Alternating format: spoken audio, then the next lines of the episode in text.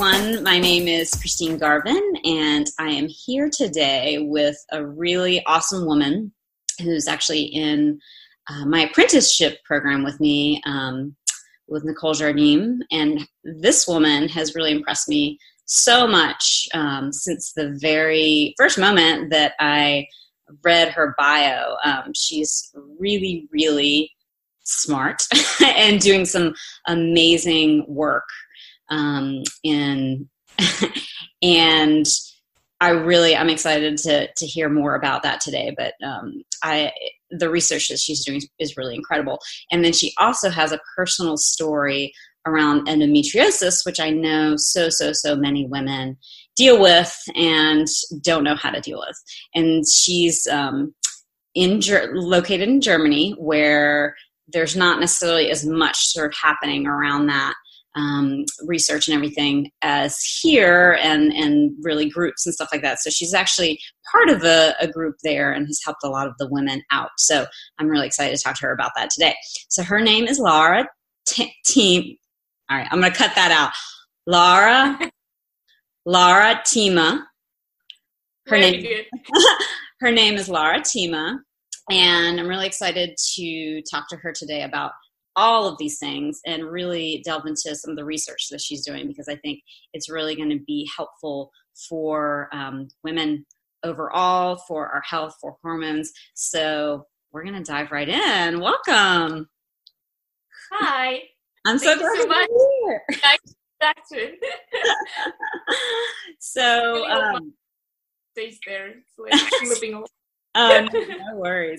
So yeah, like I said, I'm really excited to have you here, and I just want to, dive into your background a little bit. So can you tell me more about this, what you're working on right now, and it's your PhD that you're working on, right? Right. Yes. Yeah. At the moment I'm doing my PhD. It's my third year already. So time flies. Wow. And so I'm rather in the middle to end of my PhD thesis. So on average, people need 4 years. Okay. But you can actually never know. It's because it's research, Okay. That's the good and the bad part about it.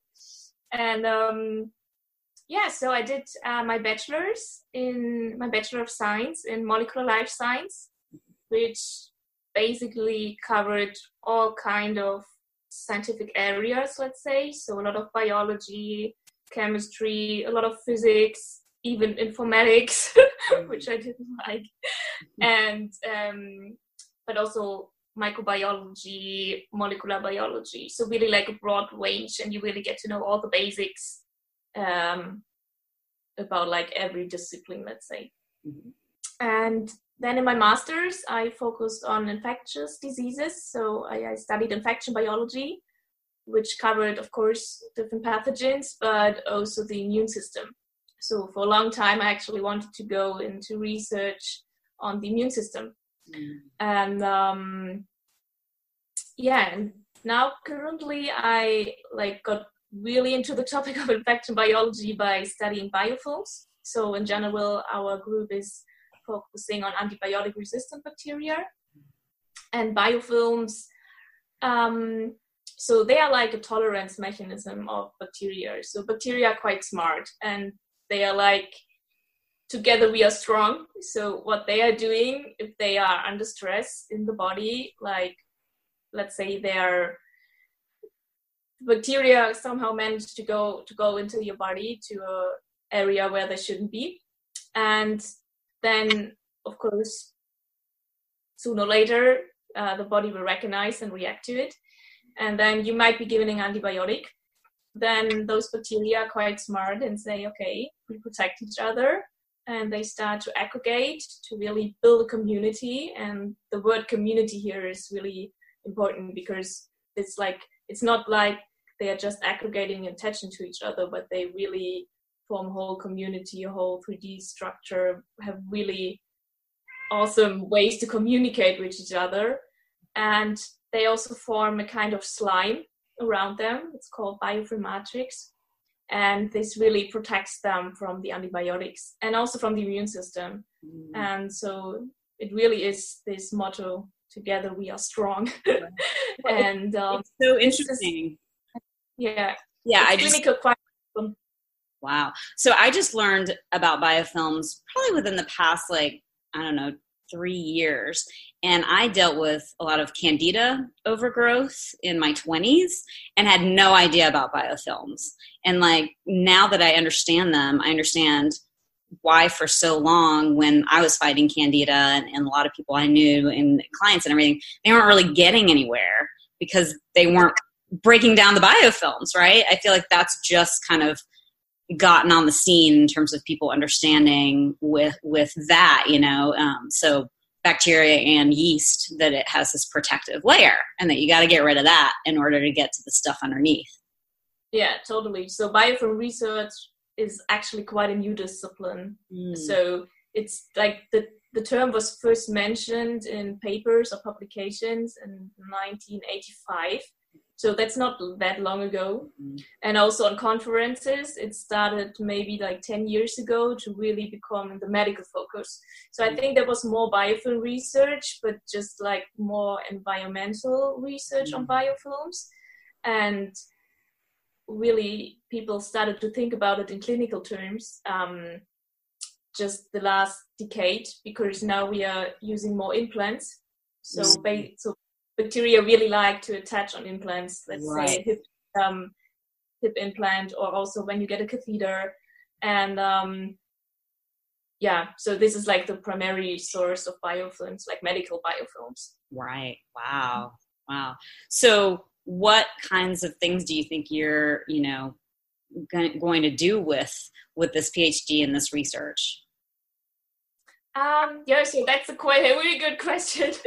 I was, of course, thinking about a lot the last year. So, I think everyone in my position does have this in mind, because it's the normal career, let's say, in Germany, or maybe actually all over. If you go in academia or stay at universities, it's you do your bachelor, you do your master, you then do your PhD. Mm-hmm. And you also have to do it. If you want to, so I have two possibilities basically, or let's say I have two classical possibilities. Mm-hmm. So the first one would be I stay at university or any other research institution, which means I stay in the lab and continue doing experiments and write publications. And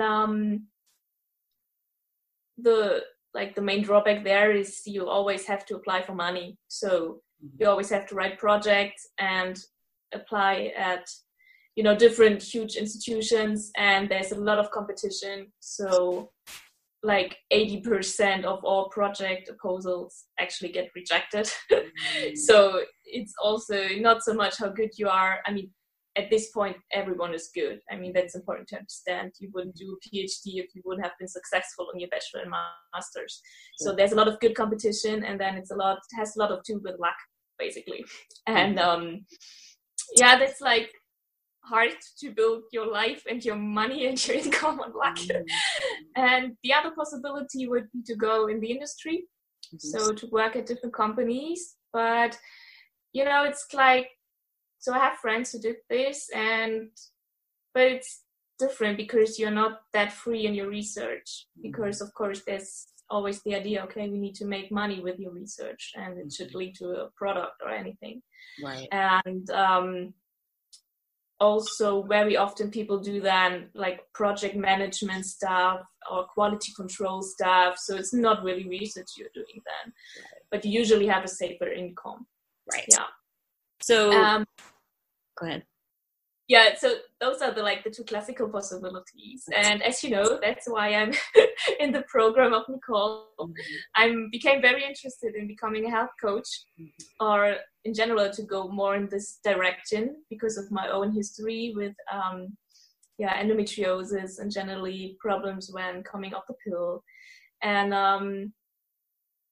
I think because of my educational background, it was for me easier to understand this functional medicine stuff, because of course for me it was always so clear that nutrition plays a role, just because in my bachelor's I learned all the biochemical pathways, whatever you want to take. And so I never studied nutritional science, but of course we covered this.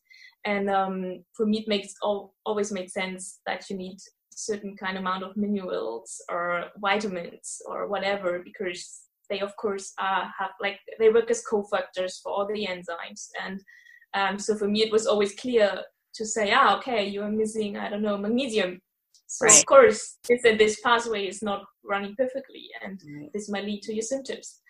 And yeah, so for me, yeah, this is, I think, like, was huge benefit for me when I like try to learn more about my health situation, that I got like better access to it.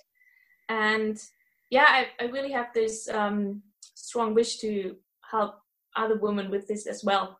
Yeah. And so this is a career option, so a really untraditional career option. Mm-hmm. I'm currently considering. Well, and I think that's great, and I'm really glad you brought up the point of, you know, scientifically we know that there are certain pathways that we need to detox properly, that there's enzymes and coenzymes, and that these are found in food. Because I think so many people actually don't get that. Like, they get that we have to eat to live, but they don't think about what is in the food actually is used by our body. You know, it's actually used by our tissues. Oh, and right. Right. Yeah. And so, you know, I especially, I think, you know, allopathic medicine in the US is so disconnected from nutrition and really the understanding that those things do have an impact on all parts of your health. And so I think the work that you're doing is really important to sort of bridge those, right? And that's what functional medicine really does. But, it, you know, I just wanted to kind of put a nail on that head, because I think that's really important for people to understand. And just, I want to talk more definitely about you going off birth control and everything that happened then. But before we hop into that, I'm really curious about, you know, the research that you are doing with biofilms and how you kind of see that connected to women's health and hormones, if there's any connection. So with biofilms, not so much, because so we have to differentiate between biofilm and colonization. Mm-hmm. So, I mean, the microbiome is somehow like correlated to biofilms. Mm-hmm. But for me, biofilm is really more thinking of this infectious process. So, mm-hmm. meaning the immune system is really reacting to it. Mm-hmm. Versus colonized bacteria are more or less like living in synergy with your body. Mm-hmm. Maybe we could put it like this. Mm-hmm. And so, I mean, in my field, like what I'm doing is really like, in my current research is really about what kind of antibiotics might work against biofilms and stuff. Mm-hmm. And I became like more interested in colonization and the microbiome. In terms of endometriosis, I think this is like a really current topic at the moment, in like endometriosis research, that we have this possible bacterial contamination hypothesis. Mm-hmm. And yeah, it's like, for me, it's like a perfect aspect of, or perfect idea, because it really combines like two topics. So I was actually reading a lot about this bacterial contamination hypothesis. There are researchers speaking of the endobioter already, so combination of endometriosis and microbiota, endobioter. I personally think this is a bit too early. I think it was more a catchy term to get published. So because I know how this works, you need to have like a really good sexy title to get published. And but it's, yeah, so there are like quite some studies now. So I was thinking at the beginning, okay, it's just like one or two papers, but when you dive into this topic, there are more, definitely. And so what they find there, for example, is that women with endometriosis are colonized with more gram-negative bacteria, and also lacking more gram-positive bacteria like lactobacilli. Mm-hmm. And so this is like one thing they noticed, and this is true for, so they analyzed different compartments.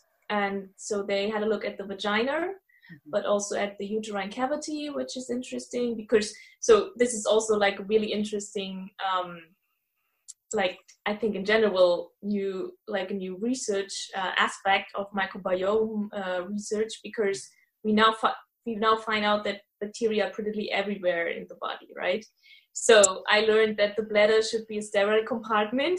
That's what I learned. I mean, I did my bachelor like 3 or 4 years ago. And now we are like, okay, there's a microbiome in the bladder. And so primarily the biofilms I'm researching on, it's about the biofilms forming on heart valves. It's called then infective endocarditis.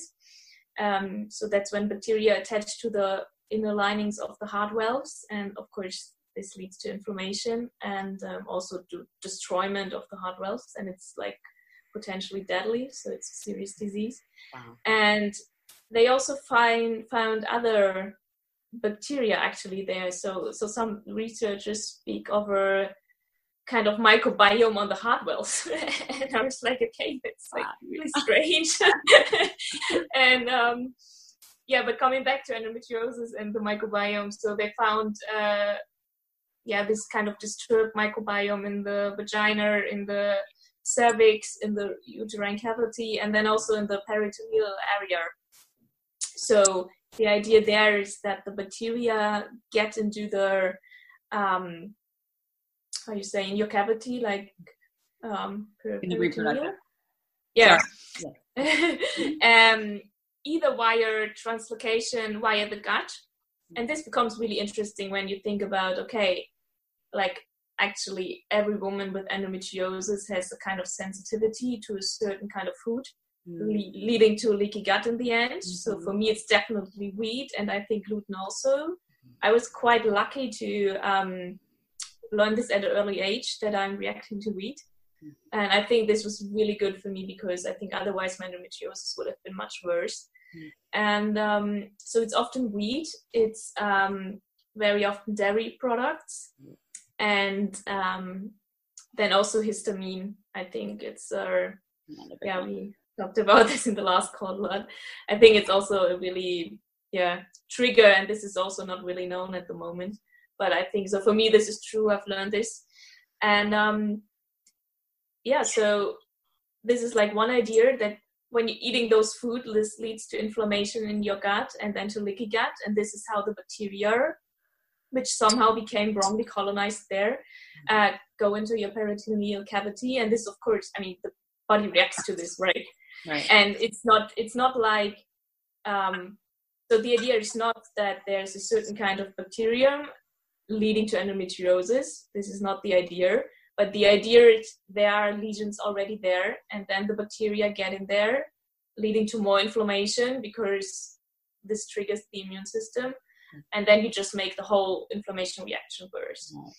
And another idea is how the bacteria get into the peritoneal cavity is that this happens via retrograde menstruation.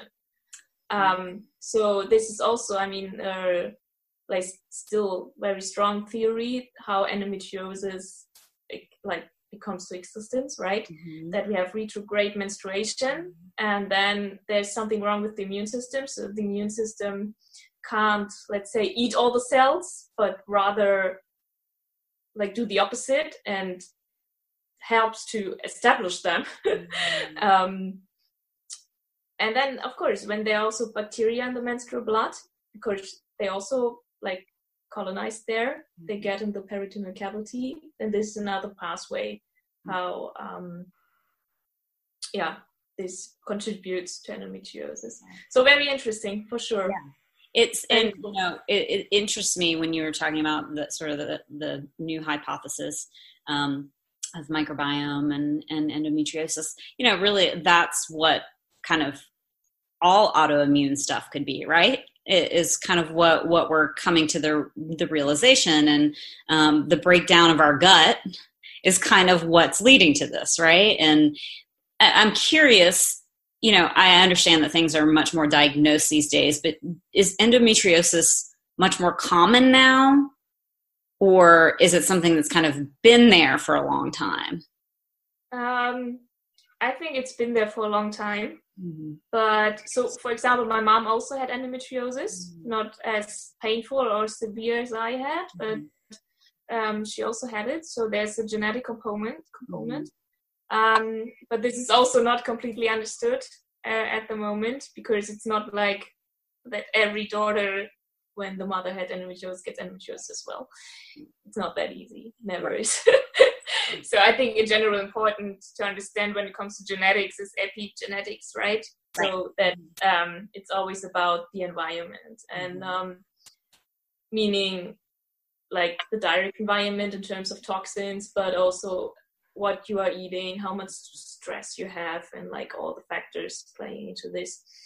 And I think, and this is like true for all kind of diseases these days, also for infectious diseases, that we just, the medicine, get better and better to diagnose things, right? Mm-hmm. Right. And when it comes to endometriosis, they are now working on blood tests or saliva tests.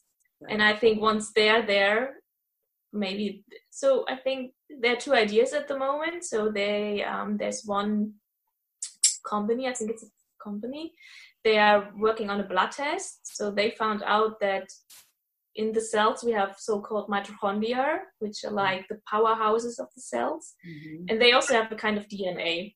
And they found out that women with endometriosis have like certain genes different than women who do not have endometriosis in those mitochondria in the cells. And they somehow want to analyze this via like just taking blood, and then they determine those genes in the mitochondria of the cells. Mm-hmm. And this will lead to a diagnostic test for endometriosis. And then there's another approach, and I think it's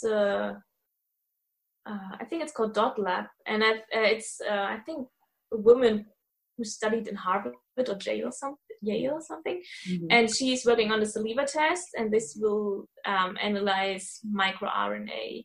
And just like to not go too much into today, but microRNA is also something happening on the transcriptional level. So it's also influenced by epigenetics. Right. So to say. So if these tests, if this blood test and saliva test, you know, come to be and they kind of show the genetics is the bigger part, will that kind of knock the retrograde menstruation, is that what it's called? Will it knock that theory out? Or is that still a possibility, even if it's genetic too? I mean, for me, for example, so I was 12 when I got my period, and mm-hmm. it was pretty painful right away. Mm-hmm. And so I think for me, for example, this theory of retrograde menstruation doesn't make too much sense, right? At the beginning. Yeah. And there's another theory that there's a like kind of stem cells which are wrongly programmed, and so the idea is that my endometriosis was already formed when I was in the womb of my mother, right? And then when puberty started, estrogen started to be produced, then this was triggered to really develop into like full endometriosis. Right. And there is a third theory that endometriosis cells actually get delivered by the lymph and blood system throughout the body. Oh. So there are women actually having endometriosis in the lung or even in the brain, which is totally crazy. And so this is not totally understood. Right. So retrograde menstruation is just one factor. And to be honest, I think 9 out of 10 women have retrograde menstruation. So it's like a really common thing. Right. And so this is not the cause, you know. The problem then is what happens when the lesions or when the tissue, endometrial tissue, is at the wrong place. And this is what researchers try to understand now, that it's, they know already it's the immune system reacting wrongly or differently. And this is, I think if you look at like into the natural medicine world, or when we think of diet, this is I think why such approaches work so good or so well, because we know we can follow an anti-inflammatory diet, we can take certain supplements and stuff, and this will calm the inflammation.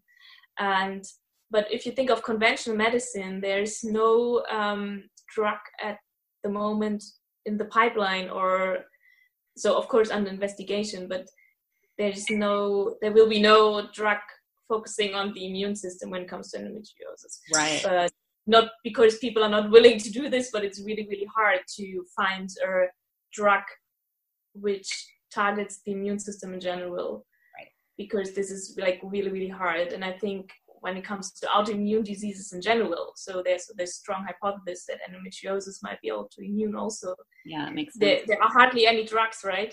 Because it's really, really hard to come up with one. And because the immune system is so complex, and it's important, of course. So if you like give those person with autoimmune diseases a really immune suppressive agent, they probably die because of an infection. Right. And that's kind so of an yeah. And yeah, so I think, but this is like the point where alternative approaches become so valuable. And and it's kind of just taking us back to how we used to eat, right?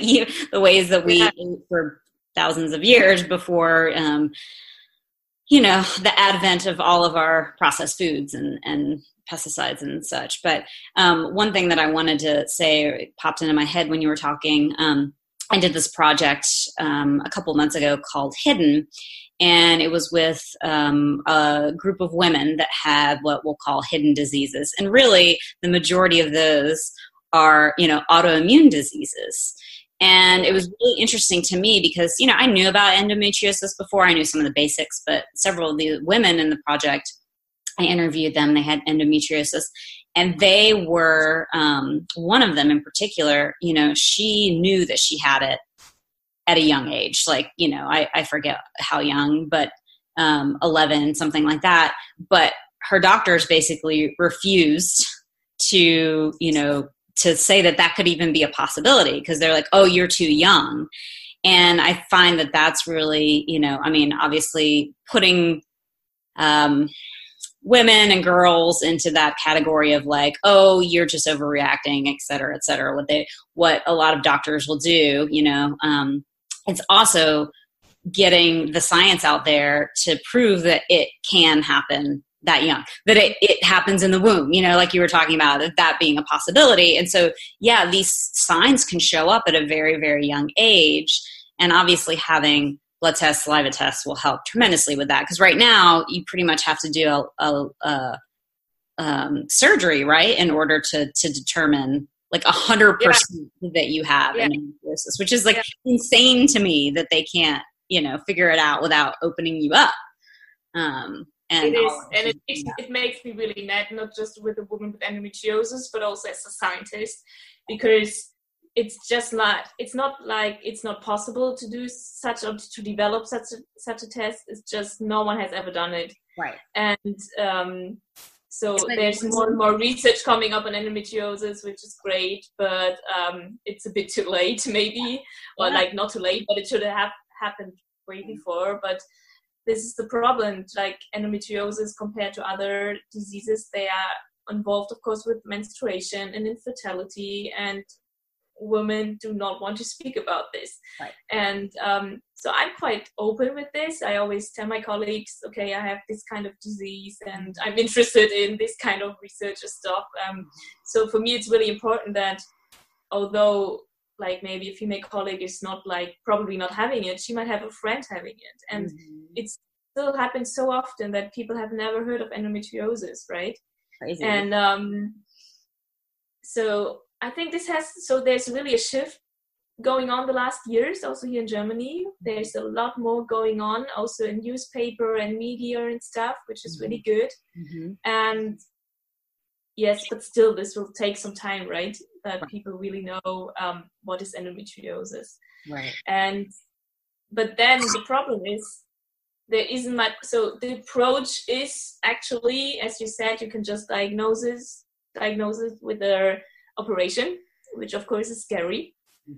And so I was quite lucky because when I was 16, so I already had like 4 years of pain.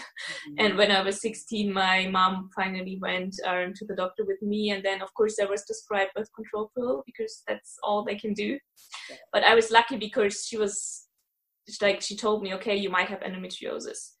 And just to hear this at an early age is really, really seldom also nowadays. Right. I think nowadays it's becoming better, which yeah, creates a new problem, because I know women within my support group of endometriosis who got their diagnosis when they were like 19 or something. And of course, it's like pretty scary. And if you get to told at such a young age, okay, you have a disease which likely makes you infertile, right? Mm-hmm. So it's like, I think it totally, like, it has both sides. So for me, it's like, of course I felt quite dismissed when I was put on, but like, so still today, until today, the approach would be just take hormonal birth control until you're ready for a baby. And so this is also something which really upsets me, that endometriosis is not so much seen as a disease on itself, but rather as a problem to not be able to get pregnant. Right. And this is often the approach here. So because I was moving a lot around for my studies, I also was like had to find a new doctor quite often. Mm-hmm. But also I changed quite often doctors because I didn't feel comfortable with them or not taken seriously. Right. And they are just, it's like always the same approach, right? Just take this kind of birth control pill. You're not happy with it. Try this one, try that one. And at some point I was like, I tried all. Right. What now? Right. And yeah, so. How long have you been off birth control? I stopped birth control after my surgery 3 years ago. So okay. 3 years now. Okay. And it's been an on and off thing since then, as you know. And it's so like overall I'm like really coping with the disease well. So I maybe have like once or twice a year a kind of flare, but still I never was at the same pain level I was before surgery. So I mean, of course this is also quite individual how your pain level yeah. accepted, right? But so surgery for me was like a total relief and totally necessary. And I think this is also very important. Can you explain the surgery for people that don't know about what yeah. the surgery is? So it's called like keyhole surgery. So basically it's not like they totally have to cut off your abdomen or belly or whatever. Mm-hmm. So like under your belly button, they make a small hole, and then a bit lower. And this is where like they need two holes to just like get into your belly, mm-hmm. and then to have a look how like what is going on. So for me they never saw any lesions on ultrasound. Okay. So in all these years they never saw this, and this is also quite common. And so it depends how severe your endometriosis is. So I was rather lucky to have like superficial lesions, so like rather small superficial lesions, but they also can be deep infiltrating. And those can be seen sometimes on ultrasound, but the superficial smaller ones actually not. What you can see are endometriomas, which are like endometriosis cysts, which are then on your ovary.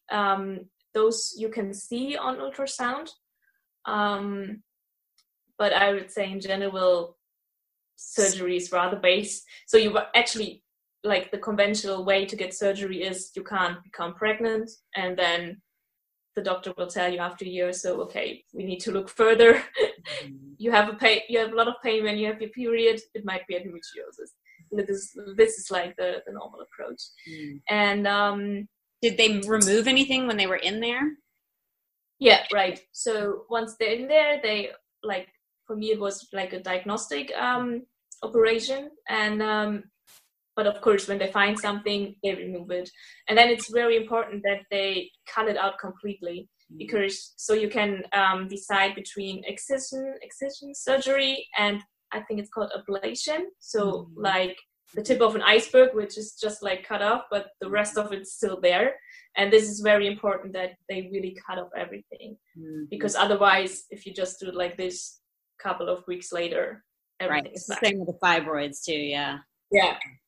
Right. So, and I was really lucky because all of these things I had no idea about. So I really started to read about endometriosis and to get into research and to learn what all I'm telling you 3 years ago when I really got my official diagnosis. Wow. And so like backwards, I was like, okay, I'm really happy that I went to a specialized center. So in Germany, like medicine in Germany is quite good. We have a specialized endometriosis center at university hospitals here. So they know what they are doing, and they did excision surgery and they did quite well. And yeah, but I was really like, when I was reading, okay, there's actually the approach to just cut it off, let's say, or ablation, I don't know how the word is. I was like, okay, I was lucky that they really cut it out, right? Yeah. Yeah. And because in the US, I think this happens a lot still, that they do not like simply cut it off, right? And yeah, but what's really important to understand also is that pain levels are not correlating with the size of the lesion.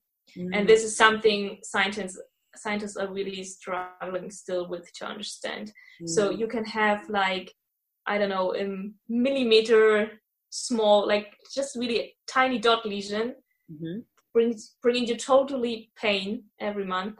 Mm-hmm. Where there are women having their whole abdominal area full of endometriosis, also deep infiltrating endometriosis, but they do not have any pain. Wow. And this is still also not understood. Mm-hmm. And yeah, really like interesting for sure. Yeah. But I think, yes. So for me, it's like I like to have this, like, of course, I do not want to be in pain, but I like to feel my body. So I know now when I eat certain things. So for example, with the histamine, I ate a lot of sauerkraut. I ate a lot of sauerkraut last year, mm-hmm. and so freshly fermented sauerkraut, mm-hmm. and I got a really bad endometriosis flare. Mm-hmm. So I was having so much pain during ovulation already, so I woke up in the middle of the night because it hurt so much. Mm-hmm. I had severe cramping, also my period was gone and my belly and my whole, like, really everything was still cramping, and also diarrhea and stuff. So it's like really, you know, for me, I can feel the difference. I can feel, is it now inflamed endometriosis or is it just menstrual cramps during my period? Right. But I think not all women can separate this. Right. So for me, it's really like you need to like really have a good body feel, like a good feeling of your body. And so I grew up like this, right? Mm-hmm. But now this is not how women or people in general nowadays live. I mean, it's just like you have like a little bit of pain, just pop that pill, exactly. And ignore it. Yeah, and we're so disconnected from our bodies, and so it's hard for us to, you know, one of the things that I've just over years of doing this, very similar to you, like I can tell in my body now kind of what it needs or what it doesn't like pretty quickly, you know? And people always say, well, how do I figure out what I'm allergic to, you know? And I'm like, the first thing you have to do is pay attention to your body, you know? And you've got to do it consistently and build up that muscle, because our bodies really are trying to tell us all the time, hey, this is not working for me, or this is, you know? And we also have to get over, you know, I think a lot of times women may know what their body doesn't like, but they're not willing to admit that to themselves. Things like, you know, gluten and dairy and all that. They're like, but I love cheese, you know, and I'm like, I get it. But this is what is causing these issues, or it's one of the main things that is causing these issues. And you're not going to get better if you don't remove this. And so, you know, I think that's, there's so many levels of working with food and the psychological and the connection to food and things from childhood, you know, so it's definitely not that simple, but really coming back to listening to your body and allowing for some discomfort sometimes so that you can start to really understand. But going back to what you said about, you know, the sauerkraut and the histamine, you know, and you had mentioned that earlier about histamine inducing inflammation in some people. I think this is a really important point, because there has been a lot of like, oh, you know, get your fermented foods in because, you know, of the microbiome and needing good bacteria, and that's a better way to do it than pills, and et cetera, et cetera. And it's like, that's not true for every woman, right? So what are some of the other things that you have noticed for you that have been, you know, that are good foods and good supplements, and then things that aren't good for you, and, you know, even supplements maybe that didn't work for you? Yeah. So, yeah, coming back to those fermented foods. So I also started to brew my own kombucha when I got into this whole topic, like 2 years ago, I started this. And then I got quite sick often after drinking it, but it was not like such a clear connection, and also not totally sick, but I could always feel that my throat was like kind of, okay, your cold is starting, right? Now I know it's probably been a reaction to the kombucha, right? But it's exactly as you said, when you start to go into research, okay, what can I do to heal my body holistically, or what if I have problem with hormones or endometriosis, then the gut always comes up. And then every, like 90% of all pages will tell you, okay, eat more fermented foods.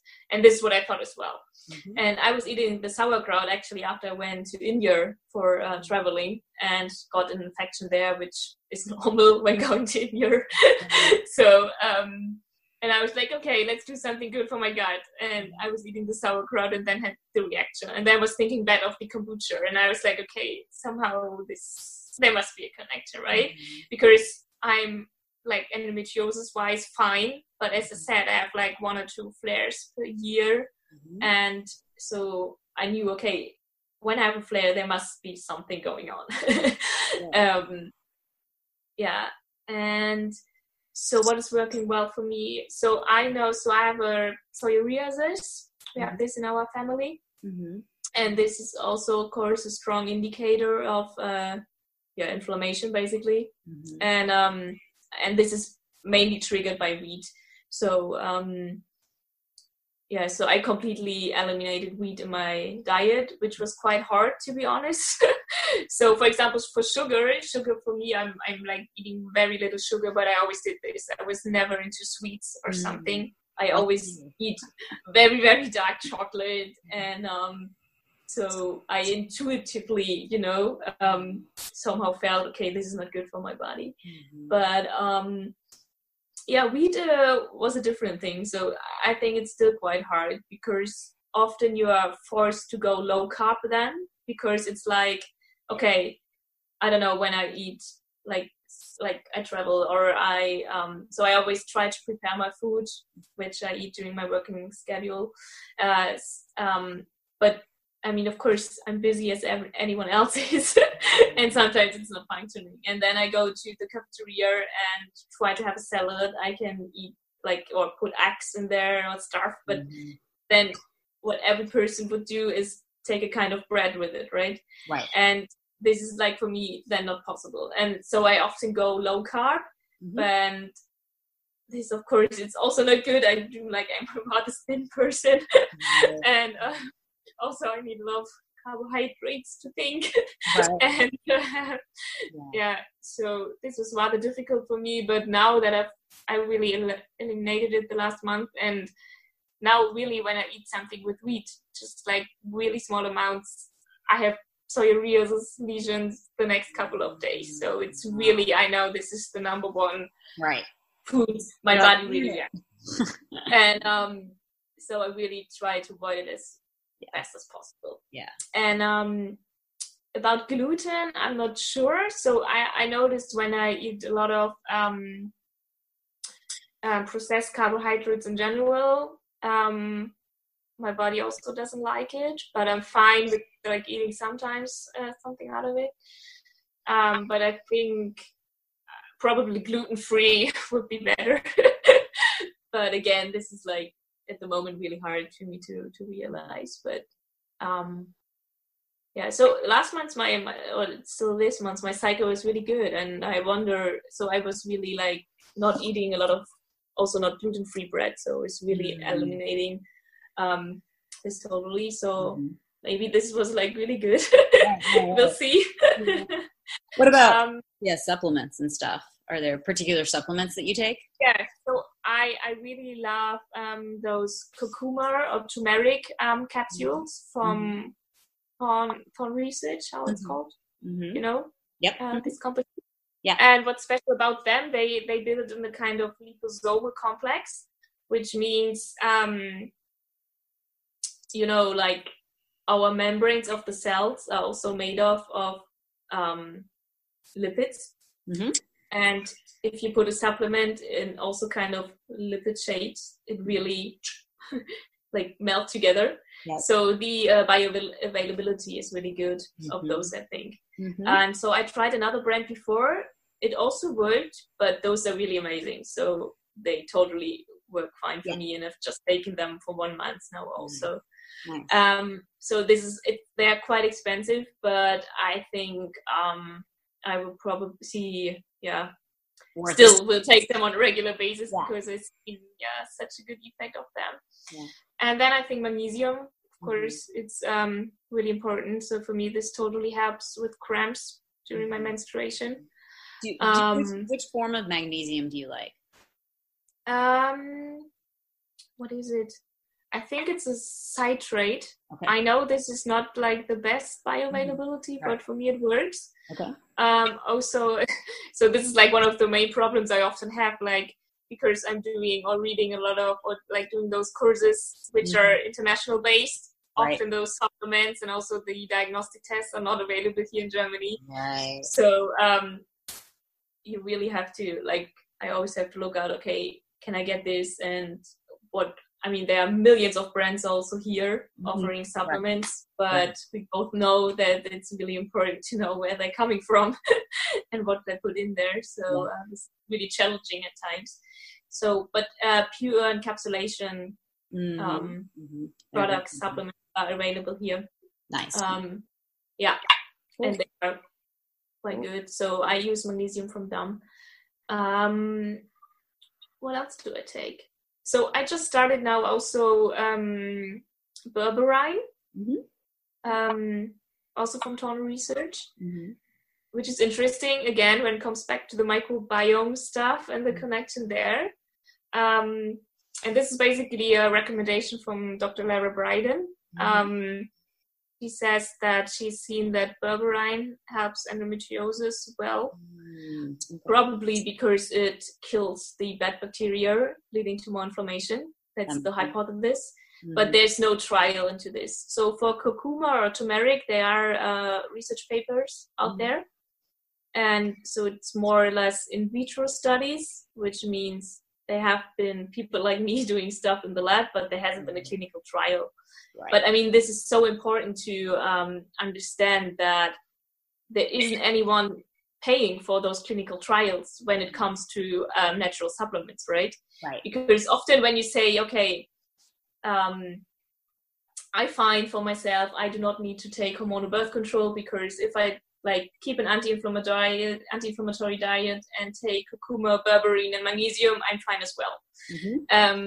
And then every conventional doctor will tell you, okay, but there's no study proving this.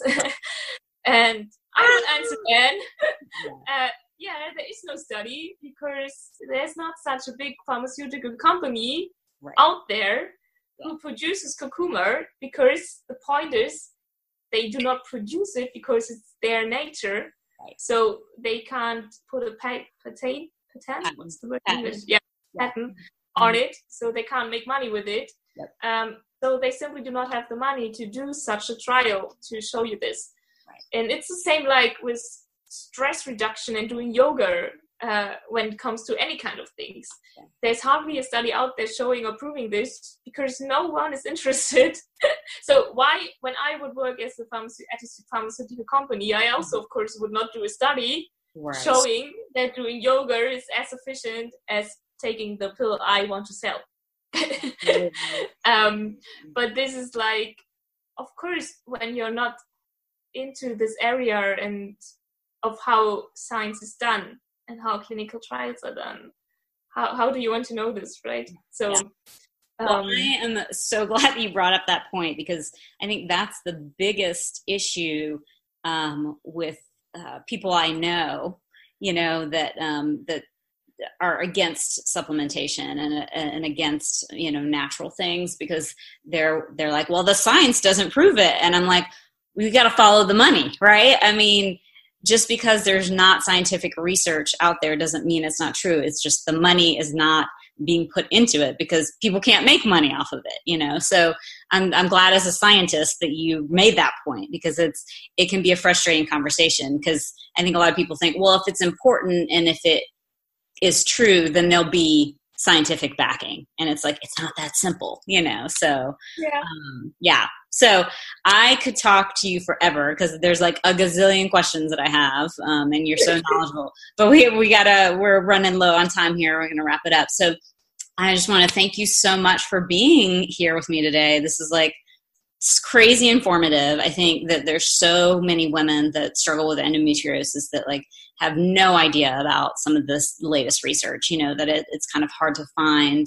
And that, you know, yeah, I mean, what you kind of have to do is connect with your body and figure out, you know, and you go based off of some of the dietary and supplementation recommendations out there, but a lot of it's like figuring out how do you bring that inflammation down. So I'm really glad that you know, focus so much on that. So I know some people probably have some questions for you. So can you let everybody know how that they can contact you? Yeah, so basically it's via email at the moment. So I'm planning to do a website, but this will probably take another couple of months as I'm really busy with my PhD. Yeah. But yeah, I can give you my email address later, and then so people are really welcome to write me. Okay. Do you want to say your email address on here? Yeah, so it's lara.tima@mit.unijena.de.